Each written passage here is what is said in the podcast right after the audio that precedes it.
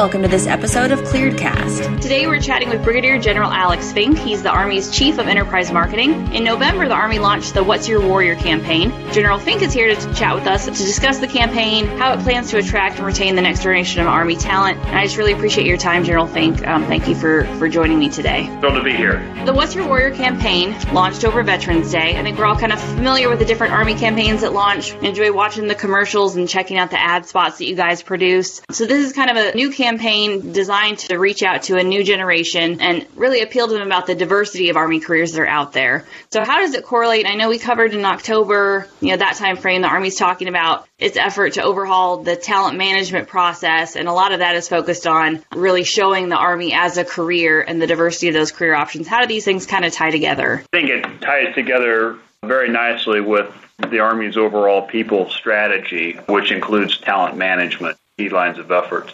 The very name of the campaign, What's Your Warrior, you know, is right in line with the talent management ideas. What do you want to do? We used to, talent management wise, make assignments based on basically your military occupational specialty or what you've been trained to do and your rank. And those were the basic criteria that were looked at. And we made assignments, and that's kind of how you went through your career. And now we're looking at many more different types of criteria to include what, what do you want to do? Uh, what would you like to do with your career?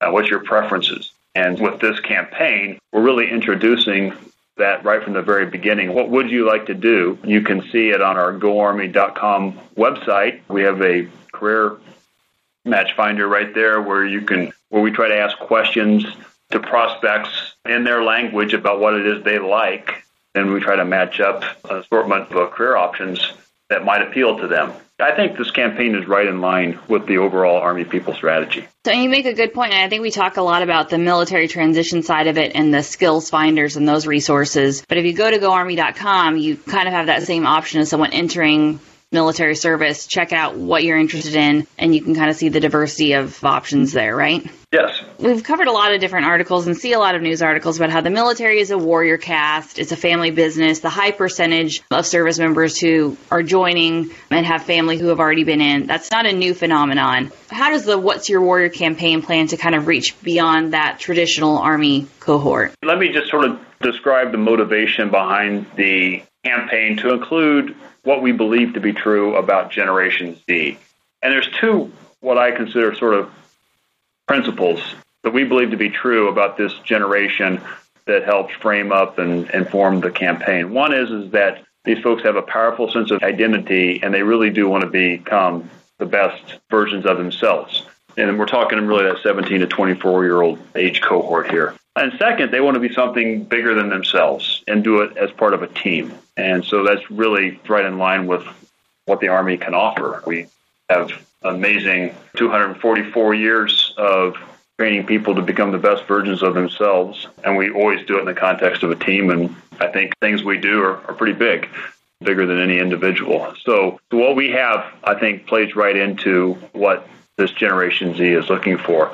But in order to to get to that broader audience, like you suggested, in that we do have disproportionate number of our folks are coming from Army families, and we need to introduce this to. I mean, it's great that that's happening. Um, that's that's that's a good thing, but we do need to work to get folks from non-Army families to join us as well. I think that we do that through just the nature of this campaign, uh, which at the very center of it, it's about surprising people surprising people in many different ways. Nobody probably ever thought they'd see an army ad that looks quite like the ones that we're showing right now. Just the very the colors, the transitions, the use of computer graphics, all that just a little bit different than anything we've done. So that that surprises them. We call them thumb stopping experiences. In order to get a kid to when they're thumbing through social media to get them to stop, you got to have something that compels them to stop, and you have to surprise them in order to do that. And that's what we think we've done with this campaign.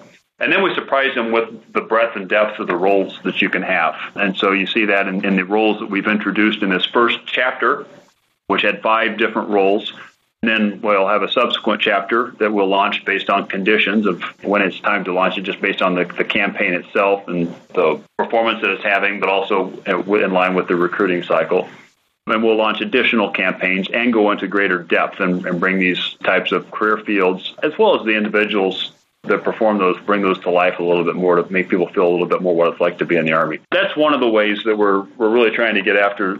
I think part of that question that you had around military getting outside of the current tribe that we're in is by surprising these folks who may have tuned us out in the past, and, but maybe less inclined to tune us out going forward. You made a great point with the thumb stopping experience, and that's even in our Generation Z, we see video is huge for that demographic in terms of where they're going for information, where they're going to be entertained, pretty much the whole gamut. They're looking at social, but even more specifically social video. So I know we had the recent stories that came out about TikTok, potentially, you know, being a part of China's data mining effort, banned on military devices. How does that impact your mission as a marketing service and kind of telling the Army story broadly across platforms. Do stories like that kind of impact your ability to engage there? Are you still engaging there? Just cognizant of the security risks? What does that look like? Well, we chose not to place uh, content in the form of organic or paid on TikTok, reasons you brought up.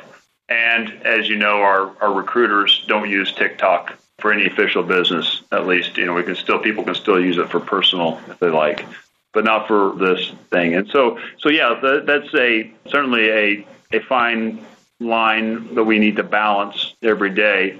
On the other hand, there's plenty of platforms for us to be in, Eh, both in social space as well as digital media. So I'm not really that concerned about it having a specific platform that we we're not in right now. I think we've got plenty of platform options out there, and quite frankly, they're performing well, very well in our social areas. And I won't go into too many numbers, but it's double digit where we have been in the past increases, significant in terms of the t- type of engagement we're having. We we did a, a lens on Snapchat during the Army Navy football game. Incredible uptake on that one. Incredible engagement uh, with that lens. It was it was pretty cool. So so we've got plenty of places to be, plenty of platforms in, in order to reach the audience that we want to reach that always comes up like the security issues of, of, certain platforms obviously and like well we have to we have to be there we have to engage there. But like you said you're not going to run this campaign on a single channel and you're going to go to different channels where you can also continue to have an impact. And then and i'm sure you're evaluating that pretty regularly in terms of where you need to be at where you're not going to be yeah at. exactly. So there's i mean yeah so so we may we may not be on a channel for a reason that has absolutely nothing to do with any sort of broader national security concern. It just has to do with the fact that that we're not that's not where our audience lives. Or our audience may live there but it's just not giving us what, what, what we look for. So it's a constant optimization of which platforms we're in based on the performance that we're getting the return on investment you know where we're placing money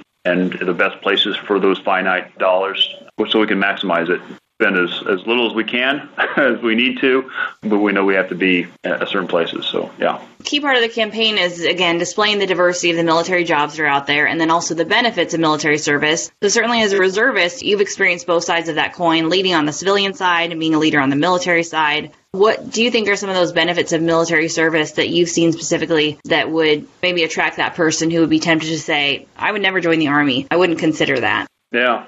I think that I'm a long ways from being a Gen Zer. But I will say that the reasons that I joined and the reasons that I have stayed over many years, almost 30, are very similar to why we think some of these young folks are also interested in it. And it's because, A, being in the military does push me to become the best version of myself uh, in many ways. I won't go into all those, but I, I feel like you know the opportunities that I've had in my time in the Army have helped me become the best version of myself. And I love being around a team. I've been around many different types of teams units throughout my my time, and uh, that's I love that. Not just the the sort of the, the fact that you're part of a team, part of this bigger vision, but even more personally, just the relationships with soldiers. And so I think those are the, the reasons to attract people and why they decide to stay. I think you make good points. You know, some of the reasons to join the military do kind of transcend generations and demographics. And definitely when you're looking at joining the military, I think the key thing about that, what's your warrior campaign, is people might not realize they can take many of the same jobs that you can do as a civilian, you can do as a service member. But then you layer those aspects of clear identity, service, team orientation that scale a lot deeper than you get in your average civilian job. Right, and then there's a number of other more tangible benefits. Uh, obviously, being part of the Army, the educational benefits that we provide, both the training that you get as part of your MOS, as well as educational benefits that you can that you can use uh, while serving or you take with you after you serve. I mean, those are those are real tangible benefits. Just some of the, the lifelong skills that you get, whether it's physical, emotional, spiritual sort of tools to stay resilient uh, those are those are powerful things uh, that you have uh, also. So there's lots of you know t- tangible and less than tangible uh, benefits above and beyond sort of those those basic things that I talked about at the beginning. Is there anything else I didn't touch on that you wanted to make sure we highlighted or mentioned? Well, I thought you might ask how's the how's the campaign going? The campaign is going exceptionally well. We have a number of ways in which we can measure this campaign. And at the end of the day, really, it's how many soldiers did we put in boots? How many officers did we get to sign up for ROTC? Those are really the true measures, but that takes a bit of time to get to those specific results. But what we have right now are 70 plus percent increases in leads uh, that we've generated just through this campaign and we take those leads and we pass those on to our recruiting brothers and sisters across the um, recruiting enterprise. They'll follow up with those, make appointments. Hopefully, we, we get them to sign a contract at some point in time. Uh, but uh, over 70% increase in where we were year over year. So basically, December of 2018, we're, we were 70, we're over 70% higher than we were one year ago. So that's uh, probably, I think, one of the most important metrics right now to measure this campaign for us, how, how we're actually the, the leads generation, which ultimately is you know what I have to do and my responsibilities in this job is help generate qualified leads. It's going very well. Still got a lot of legs on it. We had the highest number of visits to GoArmy.com just last week. We're 60 days into wow. this campaign, and we're still climbing in these various ways that we measure it. So that was um, that was pretty cool. No, very cool. That's a that's a great success and a great place to be in because I know you're phasing you know out the campaign over time. So it's always great when you launch and then you have more to give people as they continue to hopefully come back. Yeah, we I kind of like to use the analogy of an airplane taking off. You know, we're not even close to 35,000 feet yet with this campaign. We're still climbing, and there will be a time when we'll be at cruising altitude and then there'll be a time when we start to lose altitude when we'll be coming down, and that's when we'll launch chapter two while we still have momentum, but when we need to go out there with something fresh. That's the nature of this, the broader campaign. What you see right now is just chapter one. We'll have a number of chapters that we'll follow this up with. This is Lindy Kyzer, Senior Editor of ClearanceJobs.com. Thank you again for listening to this episode of ClearedCast. For more security clearance news and defense industry information, please visit news.clearancejobs.com.